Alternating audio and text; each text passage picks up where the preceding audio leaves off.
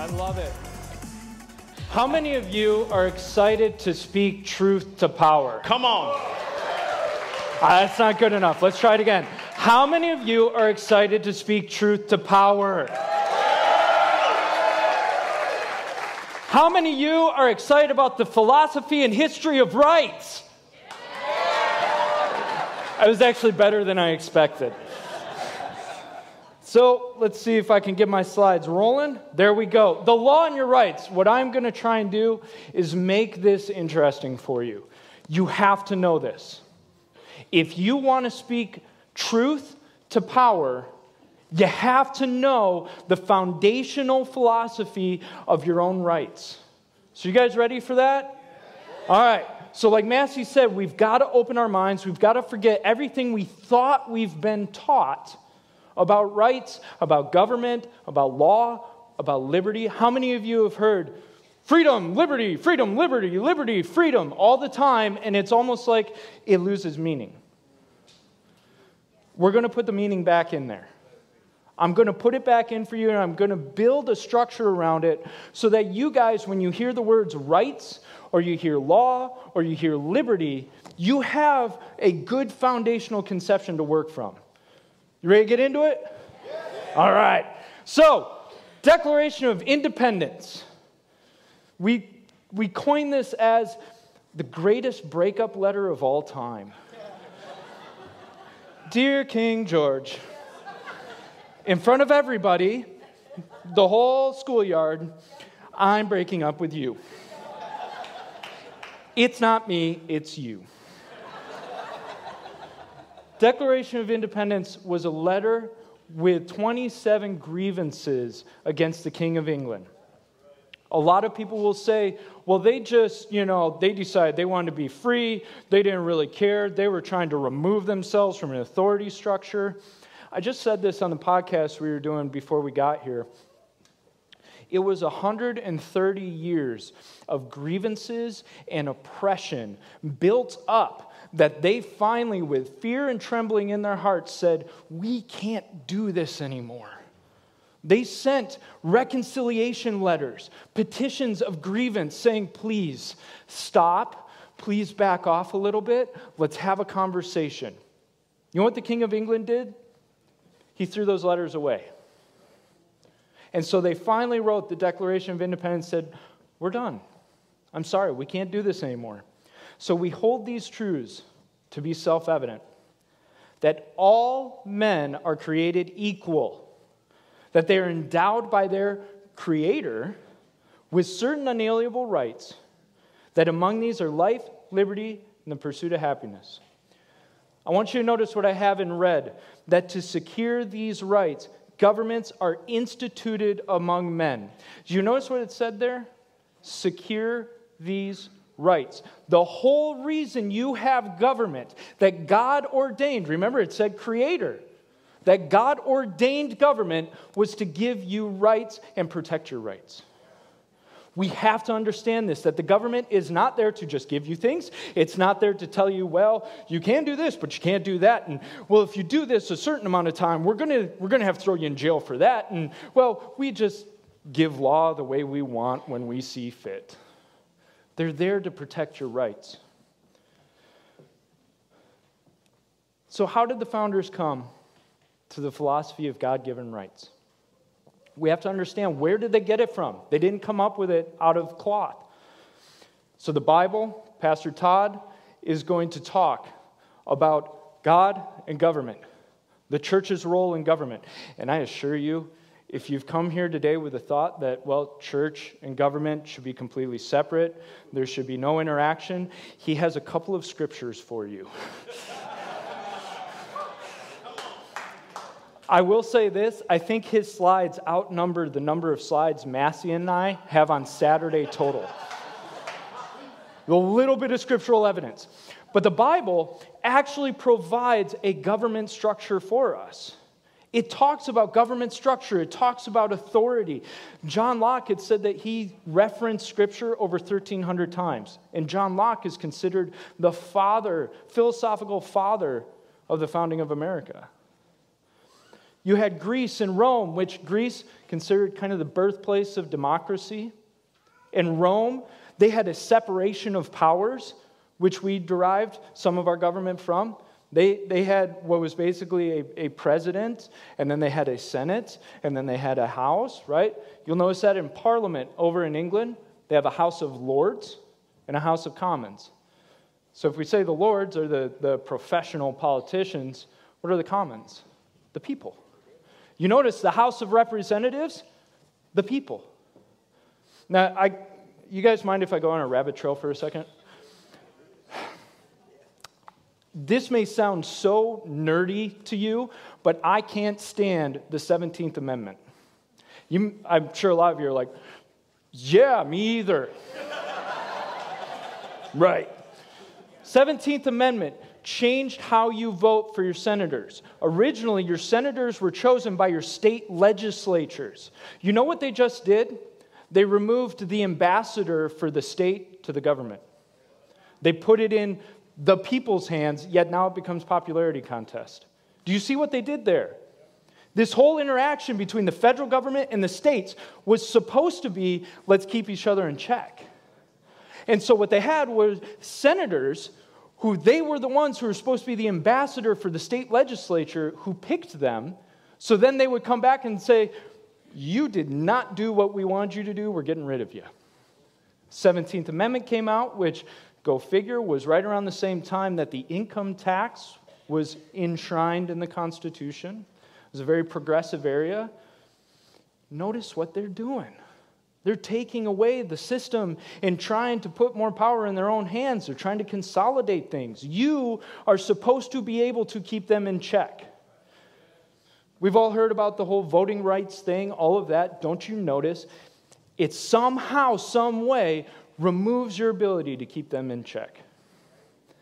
Let's get back into it. So, the Magna Carta, we're talking about rights, the process of rights. The Magna Carta in 1215 this was a first attempt at a real compact. Notice this under the threat of rebellion. So, King John, he's fighting a lot of wars. He's getting himself in debt. All of a sudden, his barons come to him and say, If you want to fight another war with us, we got to come to an agreement here. And the Magna Carta, it actually failed, but it was, it's such a testimony to men standing up to the authority and saying, Look, we'll, we'll figure this out, we'll serve, but we need conditions. And then you get into the English Petition of Right in 1628. This pointed out a breach of law to King Charles I. You notice what's going on? You are allowed to point out where the authorities over you are getting it wrong.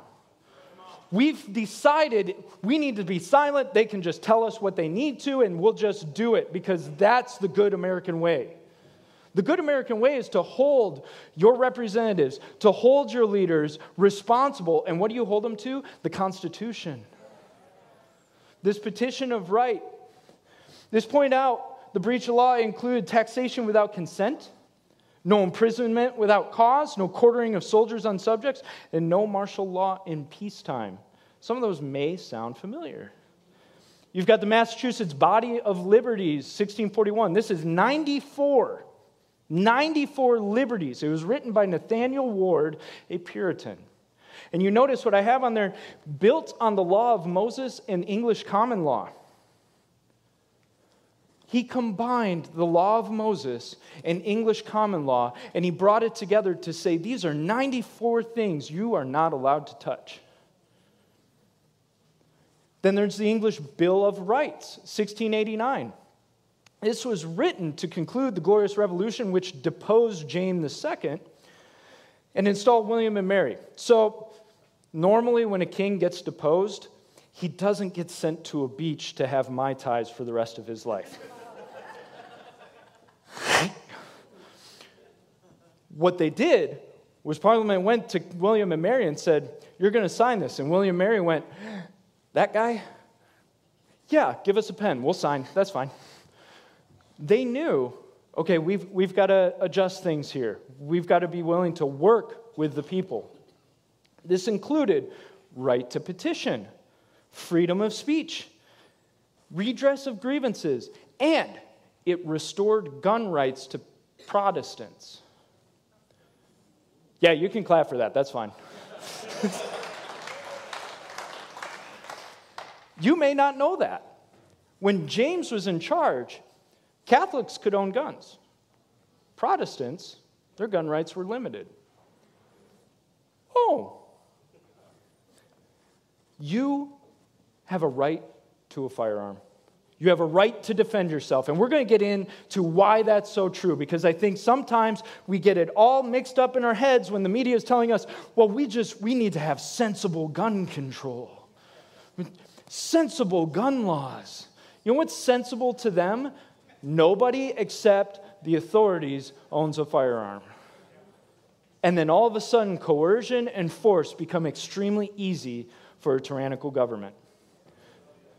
We've got the Virginia Declaration of Rights, which actually helped inspire Declaration of Independence and the Declaration or the Bill of Rights. There we go. Maybe. Yeah, there we go. All right. I want you to notice the words that I have highlighted. It has been objected also against a Bill of Rights that by enumerating particular exceptions to the grant of power, it would disparage those rights which were not placed in that enumeration, might follow by implication that those rights which were not singled out were intended to be assigned into the hands of the general government and were consequently insecure. This is by James Madison. It's word salad because these guys are extremely intelligent. Enumerating, we are going to get into what that word means, but basically what he said is look, people have said, don't have a Bill of Rights because if you write them down, anything you don't write down, government will think they control. Is that not true today? All of a sudden, they're telling you, well, we can control domestic travel. Ooh, it's not in the Bill of Rights. So you must not have a right to travel. That's a hard pill to swallow for me. I like driving, I don't like flying, but I want the right to fly. Enumerated means written. What he was saying was if you write these down, think about speech, religion, press, trial by jury. Unenumerated means not written. It's not written down. Think travel, association. That's actually not in there, the word association. Wearing a coat when it's cold. You have that right. Although in Florida, you don't really have to worry about that. I'm from Michigan, where we fight for that right. so, so I'm going to take a new segment. They're endowed by their Creator with certain unalienable rights. This means they cannot be transferred, they cannot be given away. They are given to you by God, and so therefore they are yours and nobody else's. Continues that among these, in other words, among these three that are listed, there are others life, liberty, and the pursuit of happiness. These are rights. Rights are not dictated to you, they're defended. Think about that. I'm going to say it one more time. Rights are not dictated to you, they're defended. Defend your rights. Do not let anybody determine or dictate to you what you can or cannot do under certain circumstances I have for you in a second. All men by nature are equal in that equal right that every man hath of his natural freedom, without being subjected to the will or authority of any other man. Being all equal and independent, no one ought to harm another in his life, health, liberty, or possessions. You notice the line he drew. You can't harm each other. You can't infringe on each other's rights. That's the line he drew. And it's an important line to draw because it gets into this idea of negative rights and positive rights. Let me put this little drop for you. Abortion's a right. You've heard that. Now, it's funny, they don't say my body, my choice much anymore because they want vaccine mandates. So let's, let's get rid of that idea, right? There's even, you may not be able to see it, but there is even a sign held up in this picture abortion is a human right. Ooh. Right? Now, I'm, I'm going to set aside the idea of murder for a second. Okay? Let's at least consider two individuals. You have two heartbeats. How many humans do you know with two heartbeats walking around normally? We all have one heart. DNA within days is different than the mother's. Blood is circulating and floating by, I think it's 21 days. It is a different life. Now, negative rights, a right that does not obligate someone to do something or provide something. A negative right is something that you can do on your own and achieve with yourself. Think opportunity. That's really what a negative right is it's an opportunity. Nobody will infringe on your opportunity or ability for life, liberty, pursuit of happiness, freedom of speech. Notice that the First Amendment freedom of speech, freedom of religion, freedom of press, freedom to petition none of those ask anything of anybody else. It's yours. You choose how to do it. Now let's go to positive rights. This is a right that can obligate another to do something or provide something. You hear that? They can obligate you to do it. Think about this medical treatment. If I have a right to medical treatment, that means I can force you to give it to me. If I have a right to housing, it means I can force you to give me your house. Now let's go to the death of an individual. Do I have the right to demand the death of an individual? No. So, how is abortion a right? I can't ask that of them. I can't ask that of anybody. I have no right to ask the death of another person. This is not a right. Do you see now the difference? And when they confuse you, they try to confuse you because, well, you have a right to health care, you have a right to housing. As soon as they dictate it to you, they can take it away from you. Do not allow them to dictate it to you. So, life, liberty, and the pursuit of happiness. We tend to think this is a foregone conclusion. Liberty is, well, yeah, of course, a right. Notice the Fifth Amendment no person shall be deprived of life, liberty, or property without due process of law. It's enshrined in the Bill of Rights that your rights cannot be taken away from you unless the government, through due process of law, can prove to you that you have broken the law and therefore deserve to have some right taken from you. Private property. I want to throw this in here because we don't tend to think about private property, but it's so important to know this was one of the key factors for John Locke. I've got Karl Marx here. I figure I'd draw a little contrast. Um, he just looks like he smells bad, right? I'm sorry. Sorry. That's kind of a shot. There's, I've got to go on the side. I know I got eight minutes, but there's a Prussian spy report about Karl Marx, and they're basically like, this guy's house is trashed, the place smells, the guy doesn't bathe, we don't know what's going on. Like, did he let, I've got a presentation on Marx. It's very interesting when you look at his life, who he was, and the fruit he produced. You look at the philosophy that he produced. Good fruit cannot come from a bad tree. He says, In one word, you reproach us with intending to do away with your property. Precisely so, that is just what we intend. He also said, Communism can be summed up, in a simple sentence the abolition of private property.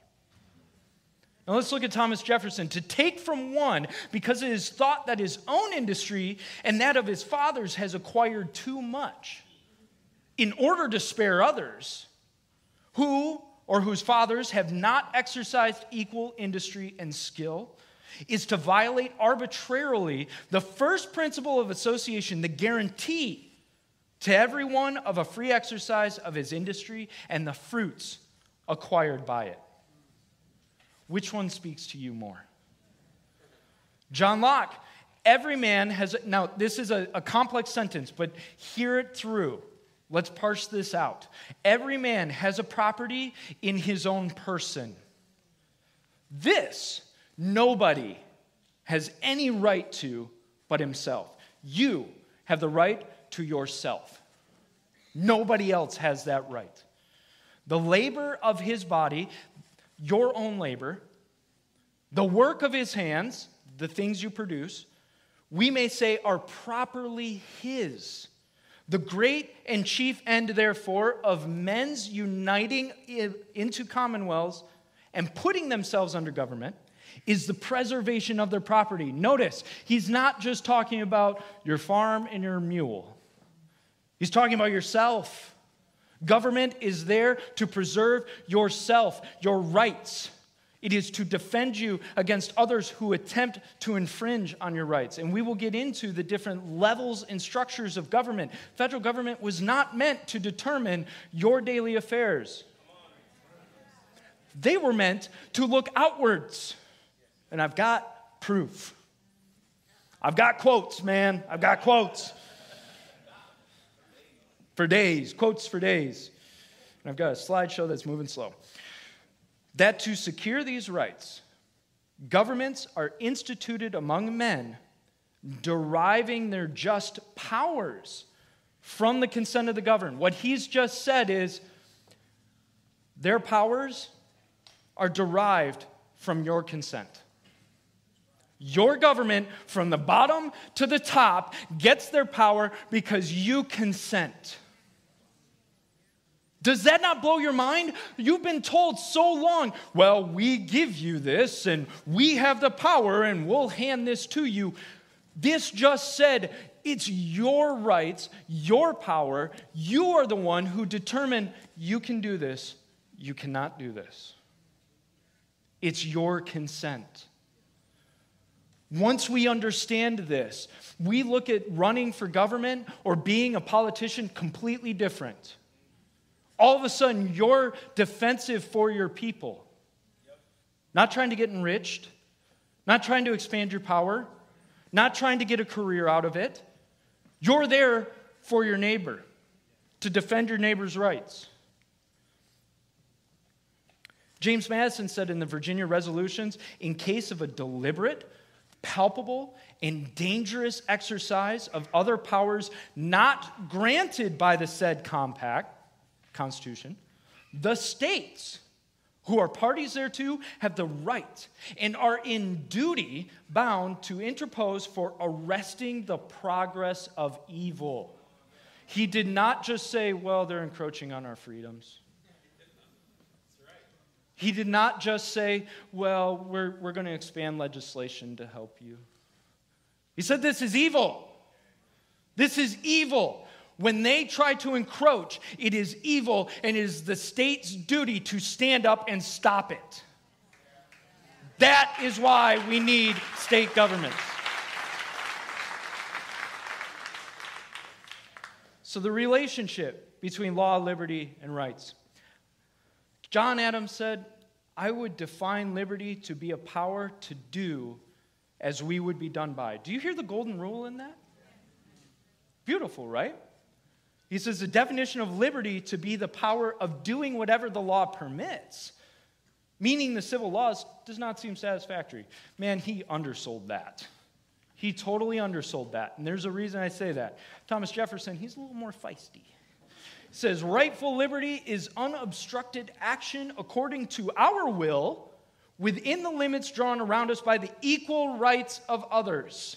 I do not add within the limits of the law, because law is often but the tyrant's will, and always so when it violates the rights of the individual.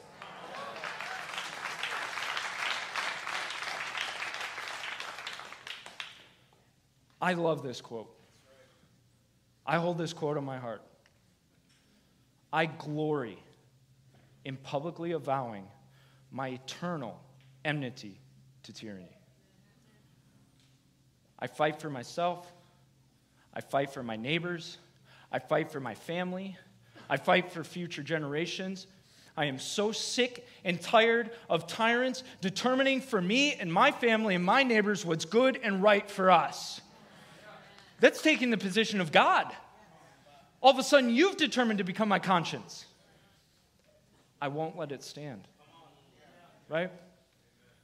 I have one last quote for you. This is a long one. C.S. Lewis, he's that guy that makes you feel stupid and you're happy about it. right?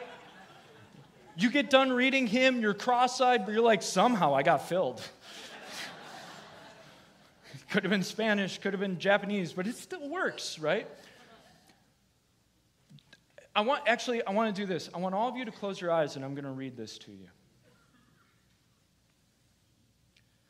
Of all tyrannies, a tyranny sincerely exercised for the good of its victims may be the most oppressive. It would be better to live under robber barons than under omnipotent moral busybodies. The robber baron's cruelty may sometimes sleep, his cupidity may at some point be satiated, but those who torment us for our own good will torment us without end, for they do so with the approval of their own conscience. They may be more likely to go to heaven, yet at the same time likelier to make a hell of earth. This very kindness stings with intolerable insult. To be cured against one's will and cured of states which we may not regard as disease is to be put on a level of those who have not yet reached the age of reason or those who never will, to be classified with infants imbeciles, and domestic animals. Puts it in a whole different perspective, doesn't it? It's not just about a tyrant oppressing you, it's about a moral busybody who thinks they're doing good by telling you what you can or can't do. I want you guys to hold that in your hearts as you go through this conference. It's not just the robber barons we have to worry about. It's those moral busybodies. Amen. Thank you very much, guys. Folks, I got 10 minutes. And uh, I promise you, I'm going to get this done. I, I thought it important, and I know how many of you guys have ever heard self evident at an event or uh, speak? Myself or Mike or whoever. Okay, cool. Um, look, this has been eight years running uh, that we started this, and what it was was I was a young guy who became a Christian, and I was going into schools when I was in another ministry. I was in a, in a, Christian heavy metal rock band. To some of you, that may be an oxymoron, but it wasn't to me. Um, I got this really cool tattoo out of the deal, uh, which I grew up very Pentecostal, and it was against all that. My mom said my arm was going to fall off because it was going to rot, uh, all those things. And so I remember in 2004, we kept hearing that phrase that he just mentioned separation of church and state. And I remember asking God, I said, Lord, you didn't tell me to go preach the gospel to every creature except public schools. And I remember I asked him, I said, what does this mean? And someone handed me a video from David Barton. Original intent, America's Godly Heritage, changed my life. I thought, dang gum, I gotta preach that. So then I started taking courses, a constitution course by a ministry called Institute on the Constitution. I was their vice president for two years. They're in Maryland, um, and they couldn't afford me because I'm that good. I'm kidding. They couldn't afford it, so I had to move on. We created Self Evident after that, but I've been teaching those courses since 2007. I've taught state representatives these courses, federal representatives. Listen, federal representatives have taken this course. It's pretty junky when your federal representative doesn't understand what they're up there for. Imagine having a pastor that doesn't understand the Word of God. What? That's what's been happening. And as we get into this, why we created this whole thing was for a reason. I think more and more as we do this, as I continue to go on, I think there's a reason why we need to stand. Why self evident is created. Self evident, if you even know the name, actually means duh. We hold these truths to be duh. Duh self evident. It's a, it's, a, it's, a, it's a known truth. To the founders, it wasn't even a question that God existed. It wasn't a question that God created us with rights. What leg did they have to stand on against the, the, the king of Britain without God? Do you think the king was going to listen to a man? No, they said, King, you are not above God, and you've assented yourself above God, which was the first injury in the declaration. And they said, You don't have the authority to do it. And we're standing here telling you, you don't have the authority. We're going to get lit tonight, folks, because Daniel Webster said, Hold on, my friends, to the Constitution and to the republic for which it stands. He said miracles don't cluster. They don't happen every day unless you come to revive. They don't happen every day. He said, and what has happened once in 6,000 years may not happen again. Listen to that biblical worldview. 6,000 years. He said, hold on to the Constitution, for if the American Constitution should fail, there will be anarchy throughout the world. And what's happening now? If America is not the light of the world, guess what falls? The world. Why are people coming here from other nations? Because there's something special about this place. And it's not the land of America, it's the idea of liberty given to us by God. So, what's the purpose? We talked about this a little bit before. Holding these truths to be self evident. God creates me with rights. This is where I want to get to. That to secure these rights, governments are instituted among men, deriving their just powers from the consent of the governed. That line is the first and only time the word governed is used. It says, We, the people, by the consent of the people, the authorities from the people. But this is the first time the word governed is mentioned. Why would it mention the word governed? Governed by what? Their creator. Can anybody truly be moral without a moral compass above them? John Adams actually said, I fear the day when I leave this office. He said, I fear more the day when I meet my Creator. He said, because he will hold me accountable for what I've done on this earth. That was the second president of the United States, by the way. It says the consent of the government that when any form of government becomes destructive to these ends, going against life, liberty, and pursuit of happiness and property, it is the right of the people to alter or abolish it and institute new governments. This was Thomas Jefferson's greatest penmanship, I believe. It was to say, look, you're not God. And you know what? Because you want to be tyrannical, and you know what? It was John Knox that said, rebellion to tyrants is obedience to God. Rebellion to tyrants is obedience to God. Listen, the whole purpose of this conference is not just to get you excited, it's to get you active. It's to say this that anybody, any one of us in this room can run for office. Do you know why? Because I care about what God gave me, and He gave me kids. And did you know that those kids, I pray to God, have their own little fat head someday? And that those little fat heads are gonna make me happy. But what nation are we gonna leave to our kids? What are we gonna do and leave in their place? And I think about people in past, they always tell me, you know, we dropped the ball, Mass. We dropped the ball. So what? Let's pick it up together and start running because our kids are at stake. Amen? you guys didn't know the British Empire had over a half a billion people under its command. Do you know that King George had 13 million square miles? I've done this message before. I'm kind of going piece by piece here. He had the rule of 13 million square miles, and we had 13 little colonies. Do you know America's population at the time was 3 million people? I'm going to ask you a question. Were the founders perfect?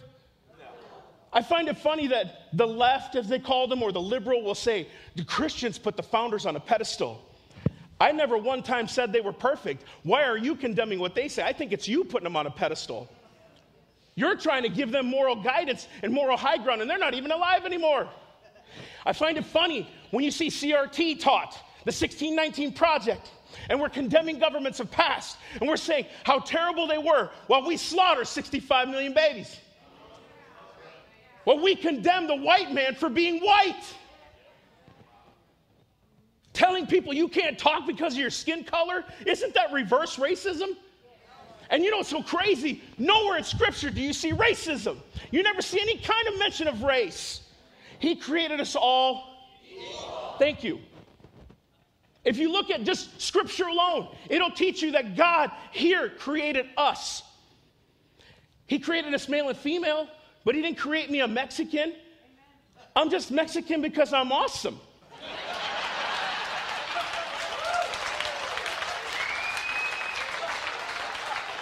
I'm actually an American.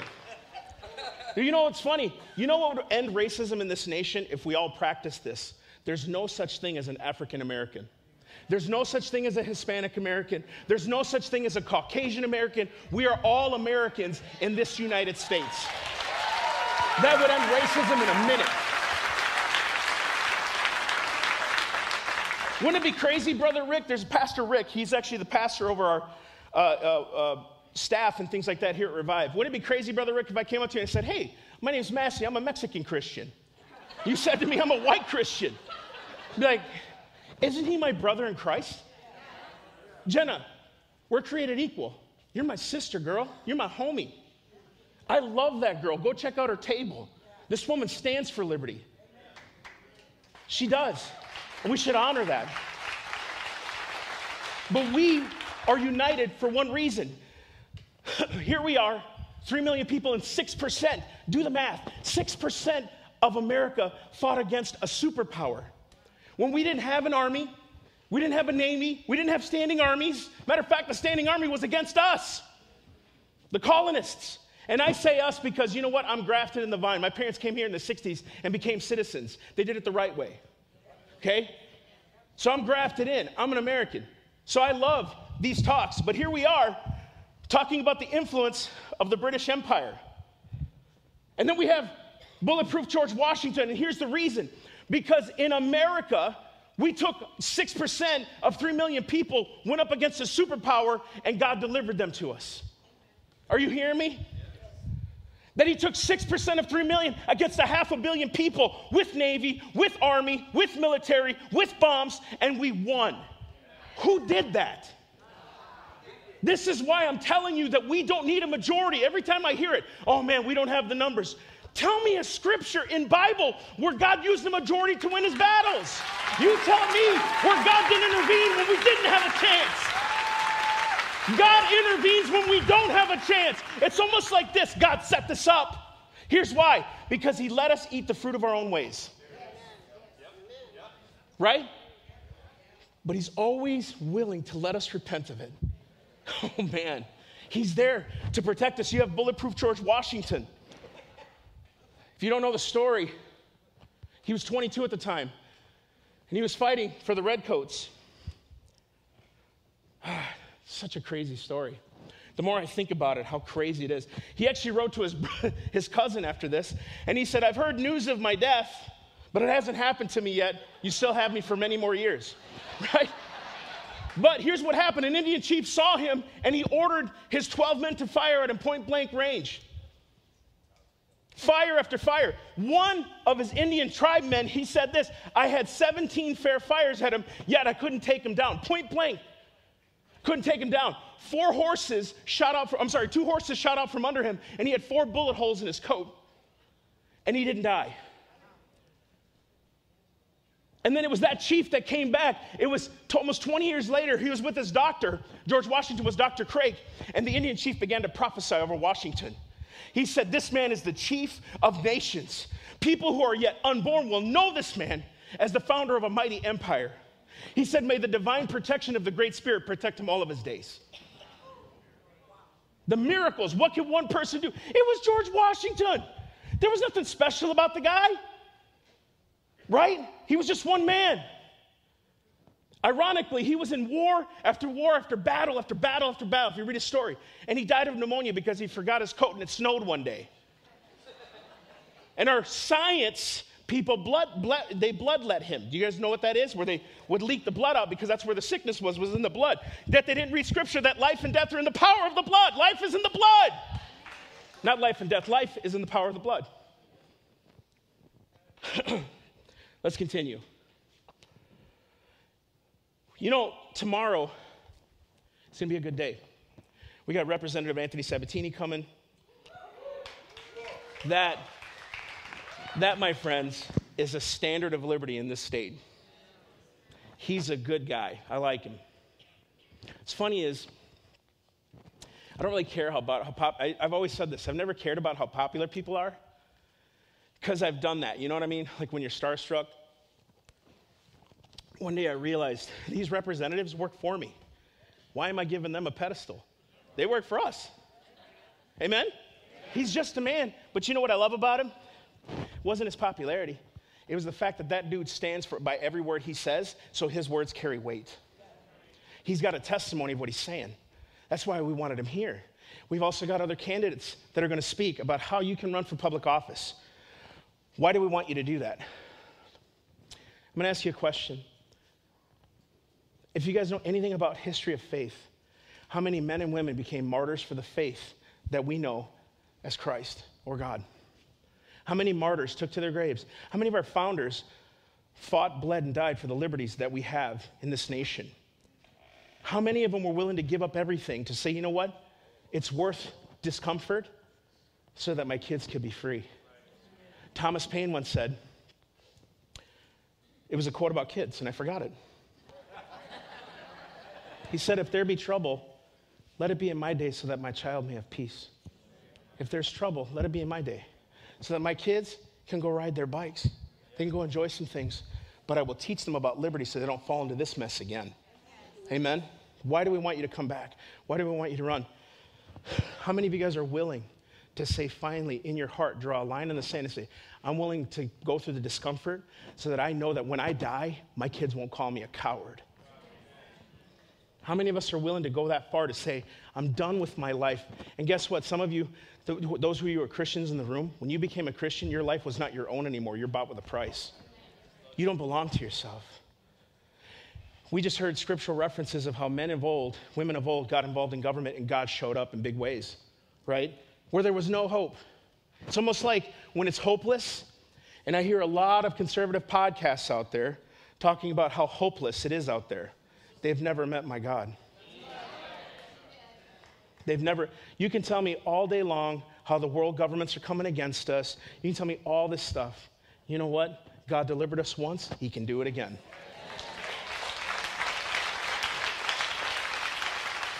Let's not hide behind the crutch of Jesus coming back because we don't know when He's coming back, right? How about let, us find, let Him find us busy in His service, huh?